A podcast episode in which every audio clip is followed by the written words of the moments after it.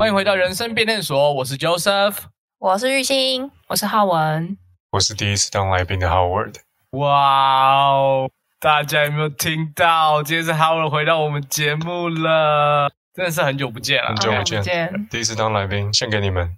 有些新听众可能不知道，因为 Howard 是我们人生变电所的创台元老之一。你根本就不是来宾，我是，对啊，他是元老，而且超级久没有看到他。其实这样算一下，我觉得应该超过半年，差不多半年应该有哈。差不多。他消失，欸，他直接消失。有听众就留言跟我们说，就是 Howard 去哪里？就说哎，Howard 的声音很像专业播音员，睡觉都会梦到的声音怎么没了？太贵了啦，请不起啊。他现在就大牌了啊，大概是这样子吧。单飞啊？他觉得我们太小牌了啦，他觉得我们鸟吧？哦，觉得我们太鸟了。对啊，什么 什么频道，无聊。好啦，那他还是讲一下为什么你会消失这么久啦？越讲越走心。这我怎么开口？你还是自己讲啦啊。对啊，你怎么离开我们这么久了嘞？其实也没什么，就是个人规划嘛。大家离职的时候都是这样讲，不是吗？好像很合理耶。不好好讲，别人会以为我们是吵架。他们会以为你是离开我们频道，就是纯粹是离职我们的频道。对，就你知道，有时候工作久了，团员之间都会有一些摩擦嘛。好呀，你滑板鞋啊！总是也要有一个人走啊。那我选择，你不要我选择我走，好不好？我为了这个这个频道，我走。真的白目哎！我操！我操！跳到黄河洗不清了。讲实话吗？我们现在是全部的人被他一个人坑哎、欸，真的。今天没来录音的有谁？那 就可以跟欧边啦。那你就是跟他们两个谁不合嘞？对，你们知道为什么他们不来吗？啊，你这样讲，我真的是觉得这是一个挖洞啊。原来我们今天就是也要第一手揭秘这个 NTP 一一的秘辛了吗？哎，你们两个有你们有嫌隙哦。原来是这样哦，难怪之前我跟 Howard 说，哎，你要不要回来录音？Howard 都就是就是不想敷衍我，不想 随便。那那那这两个人是哪？你讨厌哪一个啊？不好说。你怎么会觉得可能只有一个呢？我为了这个频道都这样了。难怪两个同时间就说我今天不来录。频道大爆料，真的，我震惊了，真的我震惊八百哎！你们发生了什么事情冒犯你了？是不是？可能是都不跟我吃午餐吧。我最讨厌那种，就是我想要跟你吃午餐，那你不过来，那我们就不是朋友。这是办公室小圈圈哎，就是玉兴都没有要跟我去上厕所，我就排挤他。排挤啊！玉兴找谁都不找我。我们这样子好，我们听到一个大爆料，但是也没办法说明你近况在干嘛。你想知道我最近在干嘛？对啊，所以所以我打算要继续往下，不要再歪下去。我刚刚本来就想说听他静静的看他有多会掰，结果没想到他真的太会掰了，没办法，截断截断。好，砍掉砍掉，主要还是个人规划嘛，就是觉得身心灵需要一点洗涤，想要回新竹洗一洗。就是台北这个世界、嗯哦、这个城市太混乱，我想要回。台北不是你的家，你的家乡没有霓虹灯，霓虹灯。这 是一首歌吗？这是一首歌，叫《鹿港小镇》。鹿港小镇哦，罗大佑的。你有成功洗涤到吗？有啊，呃，我家我老家住香山嘛，香山旁边嗯有一个很近的景点叫青青草原啊。林志坚对那一块景点其实还蛮重视的，常常会办活动。就比较有名，最近比较有名的活动就是去年，我不确定几月份。就是我不知道你有没有看到新闻上有一个放风筝的活动，然后有个小孩被卷上去了。哦，Oh my God！哦，知道，就是那个，就是那个青青草原，就是在那里吗？我就是在那边进行一些洗涤的仪式。现在都疫情的关系，所以那边就很很少人，很荒凉，就连羊都不想去。那边通常是放羊了，就是一个牧场。哦，真的有羊啊？有有羊，然后大家不知道，大家都会带狗去那边遛啊。大家不知道为什么大家都喜欢躺在。大家都喜欢躺在那个草皮上，我我不知道为什么，就是因为大家都知道那边有羊屎啊。就是我自己是不敢躺，但是 那些来、oh. 来宾，因为可能觉得这样比较亲近自然啊。对啊，就是自然啊。之前不是有一阵子很流行那个野餐吗？野餐也是一样啊，野餐垫铺上去，然后你就也就乱坐，其实你也不管那草地上到底是不是有什么。反正你我坐的是野餐垫啊，没关系啊，没问题的吧？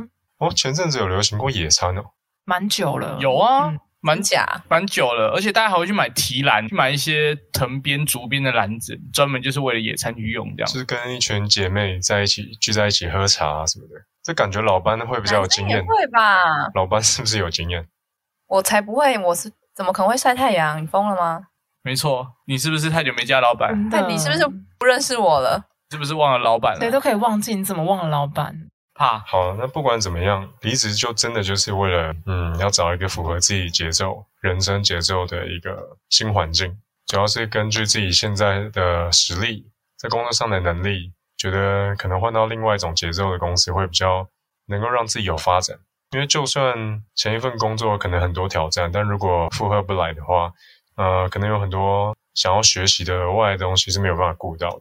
我是这样想，所以我就离开了那一段，嗯，回不去的过去。哦，而且还有另外原因啊，想要回来跟家人能够多相处一点时间。因为之前在台北工作的话，哦、可能嗯好几个礼拜才会回家一次，然后会觉得有点就不太好，嗯、会有点愧疚的感觉。然后因为有一些像更大的长辈啊、爷爷奶奶那一辈的、啊，也会想要多见一见。对，因为时间不多了，想要多见一见。可是你为什么会突然间有这样的想法？就是感觉上是像我自己的话，可能会觉得到了三十岁是一个坎，所以我会想一些这样的事情。但你也是这样吗？你说。呃，针对家人的这种思念吗？对啊，或者是个人规划的改变啊？对啊。哎，你之前在台北待了几年呢？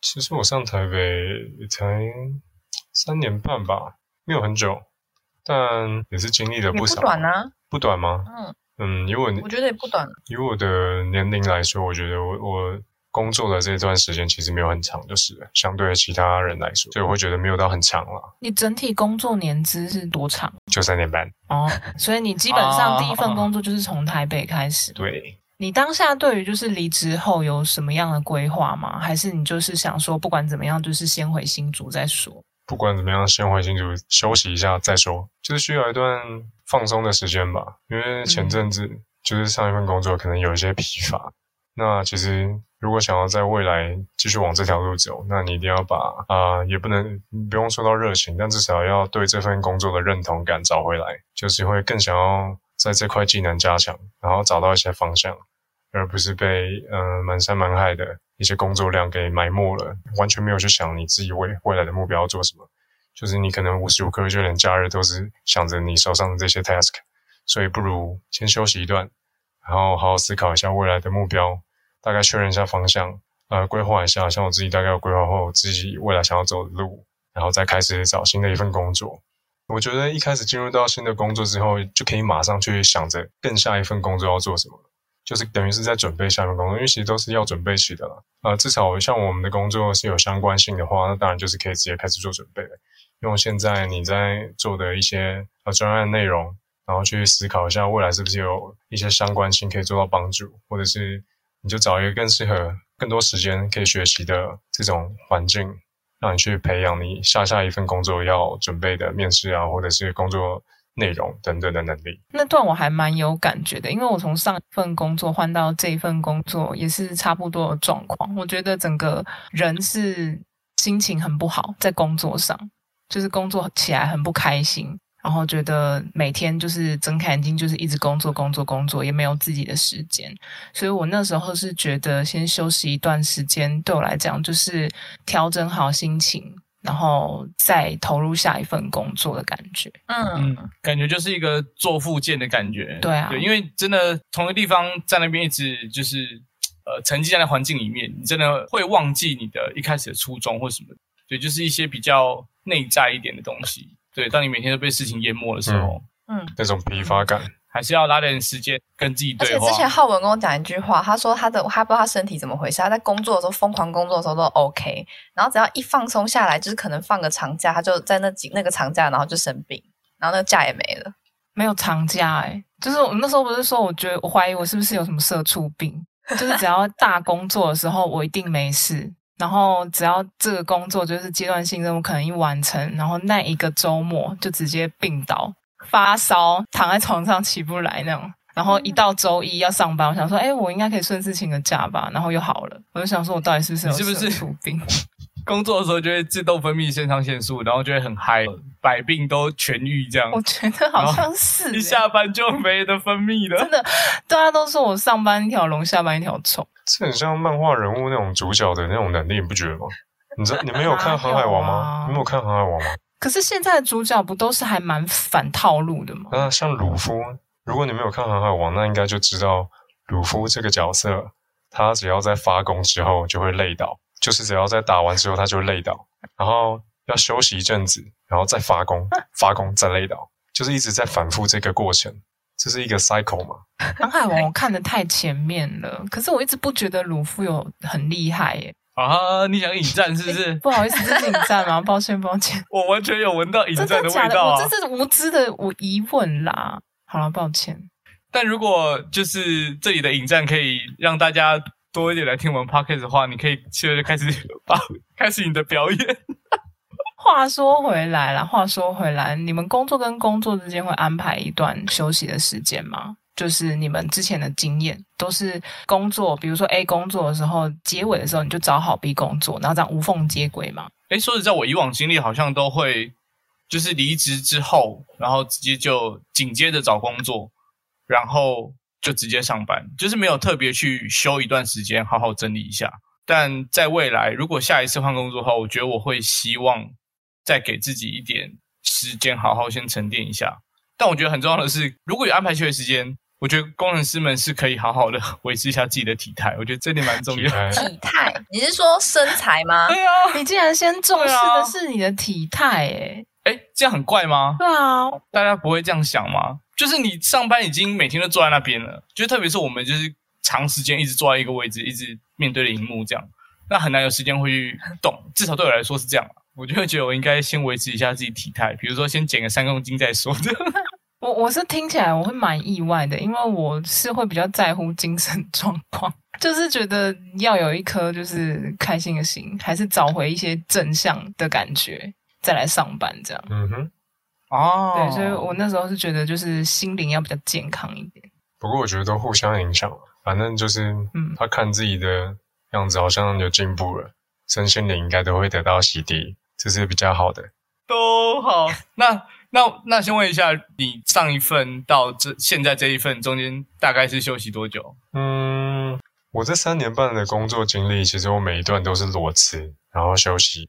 呃，前一份的话休息两个月，但是也不能说完全休息两个月，是有先休息一个月，然后找工作，就一定会有一段时间，所以也等于也有休息到，也有边找工作。那最新的这一段，哦，这一段就比较久了。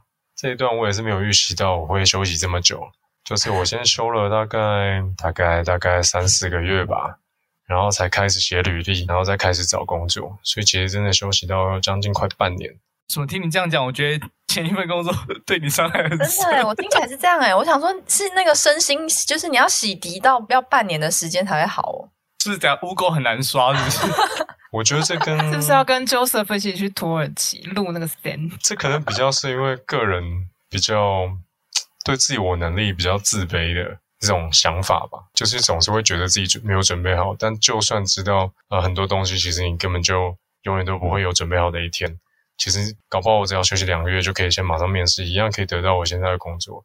但就是会有这种感觉，这是我自己从小的个性啊。但我希望下一份的话是无缝接轨，就是可能下一段希望是在我这一份工作就已经先把下一份要找工作的时候能力准备好，就像我刚刚提到的，这样我就等于是可以直接无缝接轨。啊、对，我觉得好像，所以才说要好好看待现在这一份工作。然后好好去学习，利用我这份工作可能可以得到的更多充裕的时间去做准备。所以听起来好像你已经找到平衡点，啊、修行已经修行到一个发现说，哎，我已经知道工作跟生活可以怎么平衡了，所以我到下一个我也可以很好的衔接上去。那不错啊，很棒哎，很棒，好生羡慕，都有时间来这边当来宾了，还是不错了。哎，我们约了半年，约了半 我们约了半年。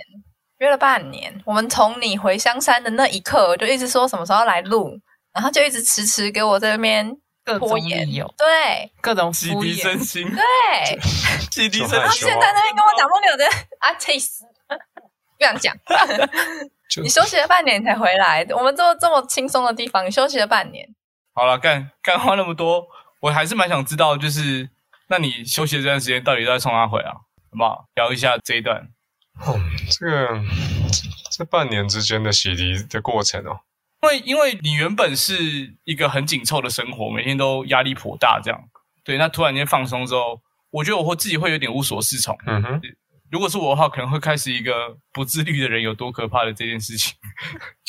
不自律，的确，我这个人的确不是很自律。那其实医生也有跟我说，我有自律性神经失调啦，但我相信这两者之间是没有关系的。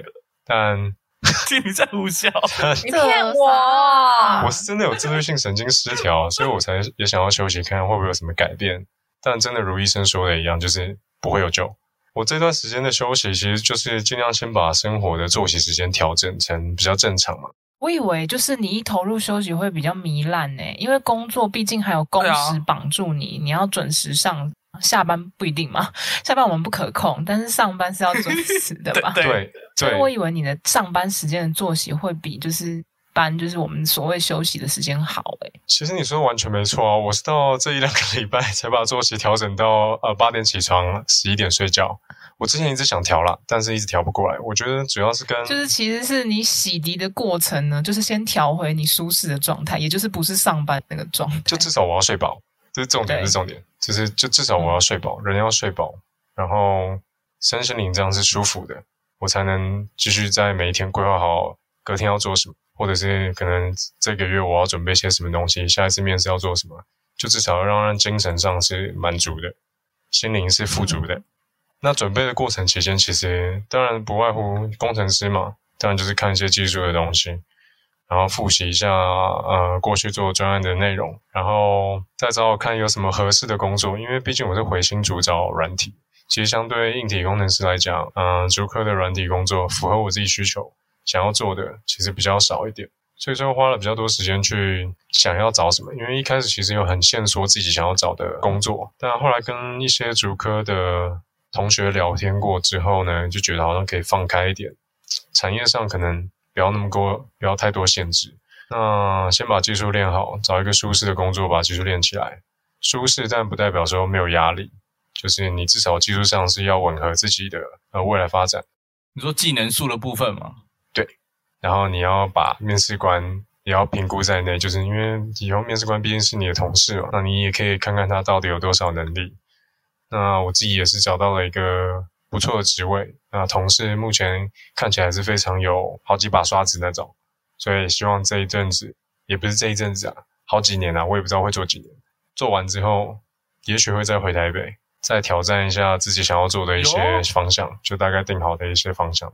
嗯，你同事有听我们 podcast 吗？竹科其实应该还是有蛮多人听 podcast 的啊，我自己周围的人是有些有在听，只是因为竹科。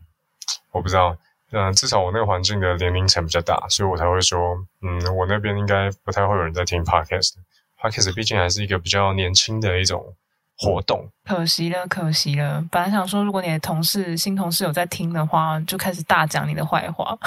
不行不行，我才刚进去。对啊，大家都发现我没什么能力，看透我，我待不久，我还没过试用期的哥，先不要。开玩笑的啦。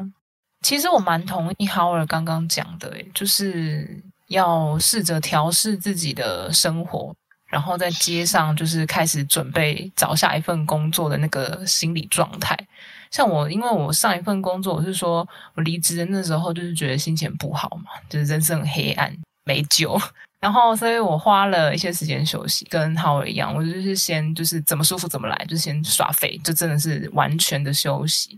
然后到我准备开始要找工作的时候，其实就是靠一些安排一些事情，让自己就是慢慢的在找回那种比较规律的生活。比如说那时候我就是想说，我去报一个家训班，就难得有一个就是开始出社会工作以后有一段完整的休息时间，比较好安排的。然后我就去报家训班，我去看一堆医生，就是原本在就是工作一结束下来就开始这里的病痛都涌现出来。所以就看一大堆医生，赶快把该治的病治好，就是靠这种比较有规律的一些事情，然后慢慢的再把那个，就比如说写履历啊那些东西加进来，然后搞回原本生活的那个步调吧。但感觉这件事情好像真的是一个课题，因为感觉大家不是那么长的有机会是可以有这样子的一段放风的时间。要考量的事情其实很多啊。嗯，比如说这个口袋够不够深，这个荷包的钱足不足以支撑你休息的这段时间。嗯哼，对啊，因为其实很多人，比如说北漂的青年们，是有一些生活费、房租这些庞大的压力，不见得可以就是休息这么久不工作，没有薪水收入。还有那个进修啊，嗯、它其实也是算就是你的口袋的一环诶，就是有些东西进修是蛮贵的。你可能要在半年学某个东西，其实超级贵，然后也会考虑到你没有工作。哦、但是我刚才回到，就刚刚在想说，你们说自律跟不自律，可是我觉得，嗯、呃，两段工作中间的休息，不就是要让自己放松吗？就想干嘛就干嘛，为什么要在那时间自律自己？不是已经很累了吗？哦，我刚刚的想法是，你一定会有一段时间是，不管这段时间是七天，甚至是一个月、两个月。但你会有一段时间是可以让自己好好放松，回归到一个就是比较心灵富足的状态，然后才开始你要不管是开始写履历、面试等等这些准备返回职场的这件事情，感觉是可以分成两段，让自己有点调剂的空间。对，就是每个人需要时间长短可能不一嘛，就有些人可能三天就 OK，我已经活过来了，我可以开始找工作了。对，那就是有些人可能会比较久一点。哦，就是我觉得，因为你在心灵上的恢复，我觉得不是说三天就可以很简单的让你的心灵得到富足或者什么的。我觉得是一个让你一直在工作的身体缓息下来的一段时间。那一最基本的习惯原理就是十四天，你的身体会习惯一个东西，所以你要先在十四天内放松，完全放松自己，习惯自己没有工作之后，你还要习惯没有工作的自己。然后跟你未来的自己，我觉得一两个月，如果你说你的身心灵很快就好了，我觉得我不会，我不会认同，我不太认同这种说法。哎，我觉得至少也要三个月起跳。我觉得这个会不会其实是看个性的啊？就是比如说，其实有的人是闲不下来的类型，嗯，就是他是没办法耍废的，就是他只要一闲下来没有事做，他就觉得自己很沮丧。有一些人反而是这种类型啊，所以那这样的情况下的话，其实我觉得他就不适合休这么久，他一定是会把自己休息的时间安排的很满嘛。比如说像刚刚讲的进修，或是做一些他自己之前工作的时候想做，可是可能一直没有办法做的事情，比如说去考潜水证照，就随便举例，就是需要一段时间去进行的，或者是说一些培养一些爱好。然后培养是要感觉蛮重要的，就是比如说爬山啊，固定去爬山啊，固定去运动啊，上瑜伽课啊，做烹饪啊，把自己的时间安排满。所以我觉得应该还是看每个人他们需要怎么样的休息，才有办法真的放松到自己的身心灵低到这样子。嗯，嗯，有些人是身心灵放松，有些人是身心灵成就升华，就是嗯用。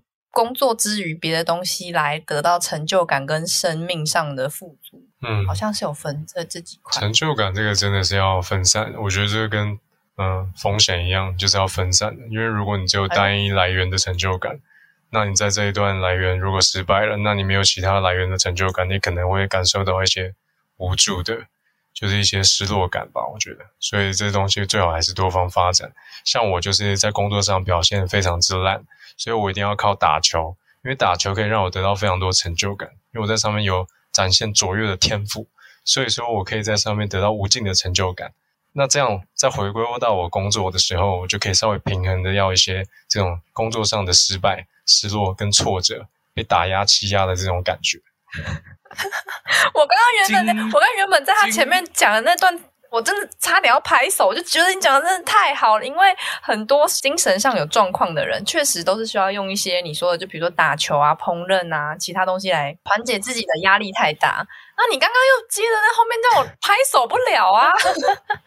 真的，本来想拍手，这手都举起来 直接软掉。真的，我刚本来就说哇，你讲的实在太对了，我真的觉得你这段话很棒。然后你后面开始讲说我工作之烂，我这样子我要怎么拍拍拍啊？你刚刚说。分散很重要啊，那你除了打球，你应该还有别的啊？打球不能只是你一个成就吧？有啊，有很多啊。嗯嗯，你还有做了哪些？好像没有嘞。有啦有啦，我觉得 Howard 这样真的很好诶、欸，因为像刚刚讲的，把你的成就感通通都单一放在这个职场上，然后你职场只要一不如意，你就整个人生都毁掉。这样就不好。那如果你其实是在生活上有其他的寄托，不管是像刚刚讲最简单最简单，不管是什么养植物啊，或者是养猫养狗，其实都可以算是有一个心灵的吧，就挺好的。嗯、像之前 Howard 不就讲说他接下来可能想要学乐器嘛？乐器的部分，对。我想对啊，你说的呀，我想还是你又信口开河？我想的东西真的很多。怎样？你忘记了是不是？是怎样？我还想当演员呢，我都没跟你讲吗？有啊，这个你有讲 啊。我知道啊，就是你后来又不提了，所以我也就不好意思 cue 啊。我还是稍微有一点点伦理在。我觉得我这个人就是这样，就是想做的事情有点太多了，然后很长就是没有办法专一执行。所以说，我现在想说，先把工作做好。但音乐这个东西，我觉得没有到要求要学到什么程度，那可以慢慢学啊。因为的确我在新竹也有朋友是在做音乐老师的，所以可以跟他请教就好啦。当然钱还是照付嘛，朋友嘛，那还是要给他一点钱。毕竟这一段时间疫情嘛，我知道他们其实很多都没有办法教学，很多都开线上教学。但线上教学其实因为它的成效不会像实体教学那么好，所以其实会少了很多的学生的来源。所以像我们这些工程师啊，或者是 PM 啊。研究员等等，现在都还有工作，其实还蛮幸福。那就是看可不可以回归到自己身旁的人，照顾一下这样子。那偶尔也会去煮煮饭啊，烹饪，会上上学习网站。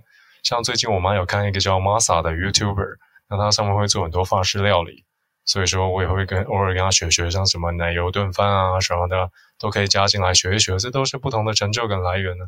哇，哎、欸，听起来生活非常富足哎、欸，好生羡慕啊！我觉得这样很好啊。到了某一个坎之后，你才会开始感受到生活其实不是只有工作。对，所以你休息的这段时间，就是不只是说只是考虑之后的工作的发展，就是也可以想想看自己有什么之前想要做的一些兴趣，开始培养上课是吧？我觉得这也很重要啦，因为人生版就是多体验点东西，总是会比较有价值吧，或者是能够多付出一点彩色的。彩色的肝吗？不是彩色的肝，就是多让自己的生活丰富一点啊！天哪，我觉得听你讲完，人生好正面哦。对啊，突然间感觉 Howard 给我们灌了一碗鸡汤，这样子，心灵鸡汤。那 Howard，你回到新竹之后啊，感觉比较多一点时间陪家人。没错，就是每天都有父母在家，啃老，这样怎么可能不陪？靠父母是蛮爽，当然要陪啊。要陪一下才可以啃啊！哦，对耶，听起来好有道理。哎、欸，我不知道这问题会不会很敏感？说就是你没工作，然后你又一直都待在家，会不会就是两看就相厌这样子？你说跟父母吗？怎么样都看你不爽这样子，这人怎么就躺在这里就没有去找工作？你说跟家人是不是？家人的相处？对啊。那我又回到刚刚你刚刚提到一直在讲我的部分，就是你要给他们一个蓝图，一个计划。然后写个大概，然后说服他们，就像你们之前的一些，像你上司可能也会试着去说服你的上司的上司，让他可以完成一个 project。那其实这都是一样的概念，就生活中、工作上很多东西都是相雷同的，就是把它应用在其中就好了。那 Howard 可以跟我们分享一下，你当时是怎么跟你的家人提这份企划案的吗？对啊，我好想知道你的蓝图长什么样子，我好想抄一下，让你的家人愿意买单哦。我你你那个范本，等一下你传给我。其实我的话，我觉得可能是因为我的呃讲话的个人魅力的关系，所以我只跟他们说了呃三个字，嗯、呃，相信我，相信我，相信我。OK，OK，用相信我之术是吧？因为 PowerPoint 只有一张，上面只有三个字，所以他们就相信你了，是不是？啊，对啊，他们相信我了。我还想说你是不是？我还想说你是不是要有那种超详尽的计划表？就是在家的这个期间啊，我这个这个这第一个礼拜要学习什么什么什么东西，第二个礼拜要干嘛干嘛这种计划案嘞。其实那些都有在脑海中想过，但但看起来你家人蛮信赖你的啊。我觉得是一种讲话的时候要有一种诚恳的谈吐，那你就会取信于人嘛。就是讲话上的一种东西，我一直在练习的。这也是为什么。我觉得我在后面去找工作的时候，在面试口试的时候的部分，我觉得都表现得非常满意。哦，你说透过跟家人的练习来达到这样子一种模拟面试的感觉。所以说，嗯，虽然我是裸着裸考的感觉，但其实我无时无刻呃都在为这个目标而进行精进自己的口语能力。嗯，就是考试并不是纯粹的临时抱佛脚，这是累积我多年以来的。经历对，这是一种很自然的学习方式，我是蛮推荐给大家的啦。就是先从家人去说服开始做起。我觉得我家人就是太不好搞了，就是我觉得在我们家，就是必须要有工作，你才有说话的地位。哦，这么硬哦！你要是没工作，就是、就是一个就是废物。所以，所以家人会 challenge 你说，如果就是你想在家先休息一个一个月，这样就会直接被拿出来 challenge。会呀，我们家是会啦。可能我就是讲话比较没有说服力吧，就是比较不像 Howard 这样有经年累月的这个累积、信赖值与口才。嗯嗯嗯嗯，很猛。对啊，对，因为我我家好像也是，就是。一离职之后，他会会可以开始关心你说，哎，那你大概什么时候打算要找工作？对，但是基本上还是把那个时程表拉出来之后，人家就会，你只要跟他说你自己还活得下去就好了。我觉得家人真的是蛮重要的一环，就是看他有没有支持你这样做。对啊，哎，Howard，你在家到底是变瘦还变胖啊？因为其实我那时候休息在家，我只要在家我就变瘦。哎，你只要在家就会变瘦。对啊，就是包含那个读书完，然后回到家开始找工作那一段时间住在家里就变瘦。那你是有不吃不喝吗？还是照常饮食？没有啊，我怀疑是不是因为我家的饮食太健康？那有可能是嗯，工作的时候压力导致内分泌失调什么的吧？我不知道，因为那个东西影响好像蛮多的。就是我至至于我的话，我就因为我本来就不太容易吸收，就肠子不太好，肠胃你也知道我肠胃不太好。三不五时就肠胃病，三不五时就胃食道逆流哦，三不五时就早上身体不舒服请假一天，对，省一颗头痛药，省一颗头痛药。有，因为之前 Howard 也在节目上讲过，这段时间呢，我是完全瘦了十公斤啊。因为就我所知，我们之前工作的那个场所，其实很多同事都进去之后就变胖。那主要就是因为有一个下午茶，他提供给我们自由去去享用一段时间去吃喝嘛，然后讨论东西嘛。那很多人，包括呃，Joseph，好像也是进公司之后胖了十公斤，是不是？哎，是是，哎，我最近加了十之后，最近回到家里，因为你不在公司了嘛？啊，对对对，啊、自从在家之后，因为疫情嘛，嗯、公司的确有瘦，让我们工程师肥胖哎。对，所以我也是去了那边，才让我的身材变得比较正常。哎，那好，我在家久了，总是开始找工作之后。最近这段面试的过程有跟以前有什么不一样吗？因为毕竟你真的很特别，你在这段时间里面开始去找工作，就是疫情期间的部分。对，我的确是差不多在五月中附近开始找工作，那那阵子的确就是这一波的，就是你也知道那个 Sexy T 啊，Sexy T 跟狮子会的那一段渊源，导致那一波一连串的疫情。那其实找工作上。我是觉得我没有特别感受到，嗯，难找多少，但我觉得这可能是跟我们的职业有关。那软体工程师，尤其是做这种云服务的后端的，那现在因为需求很多嘛，所以就相对来讲好找很多。所以说，搞不好实际上的确是比较难找，但我可能觉得还是算蛮多需求的。所以我还是可能以台北来说的话，好像我记得我台北好像送了一开始第一天送履历。早上开始送，就马上就有六间约了，要在下礼拜练，要在下礼拜面试。原本因为原本我觉得有想说，嗯，因为新竹，我那个时候很受限自己的思想啊，就是主科的工作内容我没有很想走的，所以我想说，那好，嗯，可能还是要再回台北，虽然没有很想回去这么快，对，也就因为这样子，所以我就投了台北，收到了，下礼拜都预约好了，也有遇到下下礼拜的，但后来疫情更严重了。就是台北整个沦陷了。嗯嗯，我马上在嗯、呃、安排好面试的下一周周一吧，我全部把台北取消掉了，然后就开始哦，直接取消 六七场都取消，对我全部取消，就是还蛮还蛮开还蛮爽的，其实就是一连串就是一直拒绝一直拒绝，因为当初一开始在丢的时候，你是满怀期待想要收到面试的邀约嘛，然后一下收到这么多，然后又一次就想说、嗯、我不想去取消这个我不要。那个感觉还蛮爽。纯粹是因为疫情的关系吗？还是你就是想开了？我就是想要在主科找看看。其实这也是跟我朋友谈过之后我的一些想法。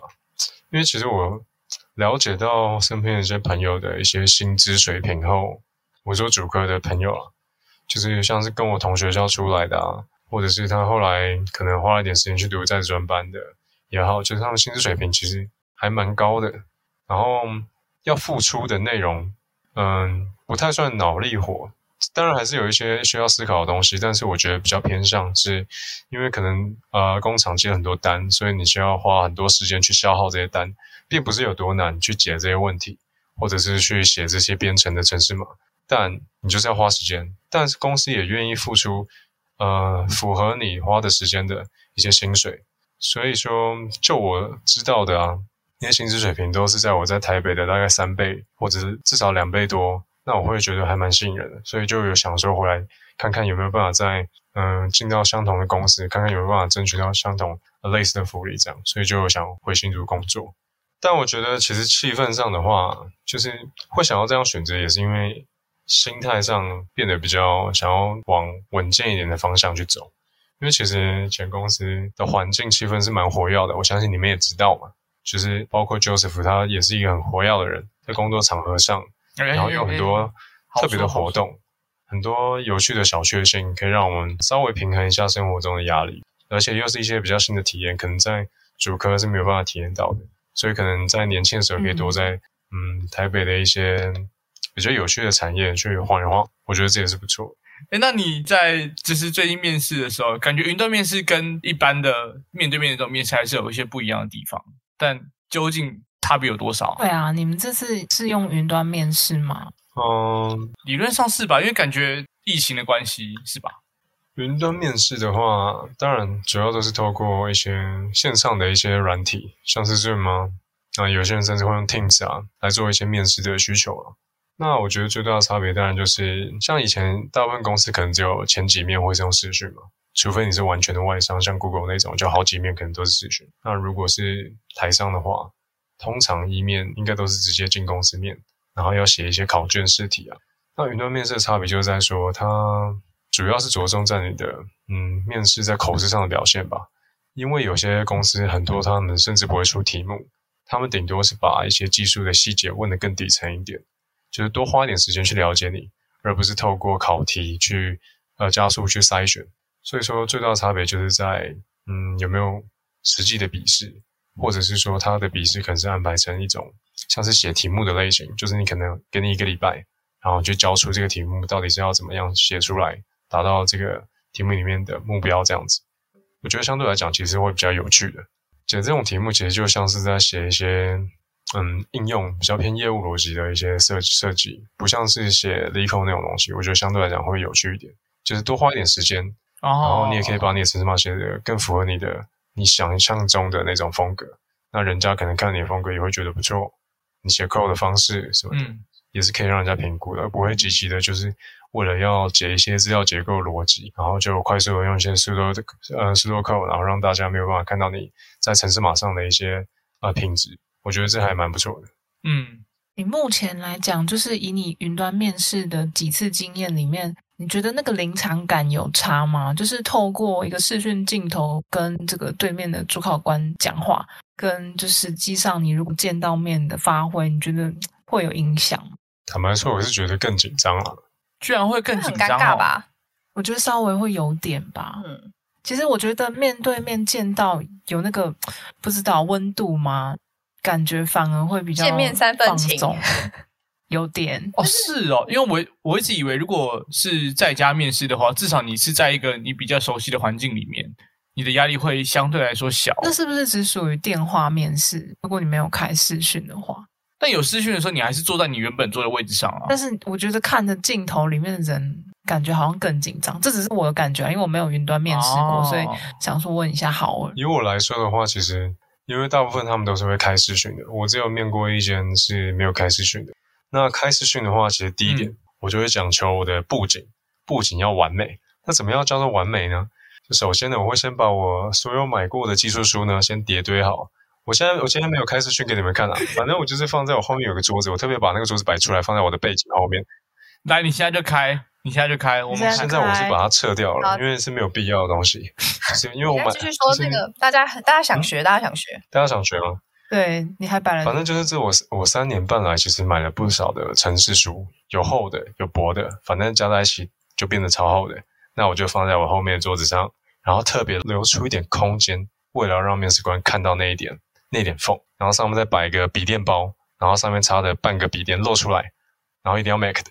然后这样子我就可以开始正视我的视觉了。所以其实这一点点的环节，任何环节我觉得都不能错过，而且要打扮得很干净。我后面还要放一个球拍跟一个奖杯，就是想让他知道我还有额外的天赋，就是不会只会写程式。那他会发现你其实用的并不是后面那台 Mac，而是另外一台笔电？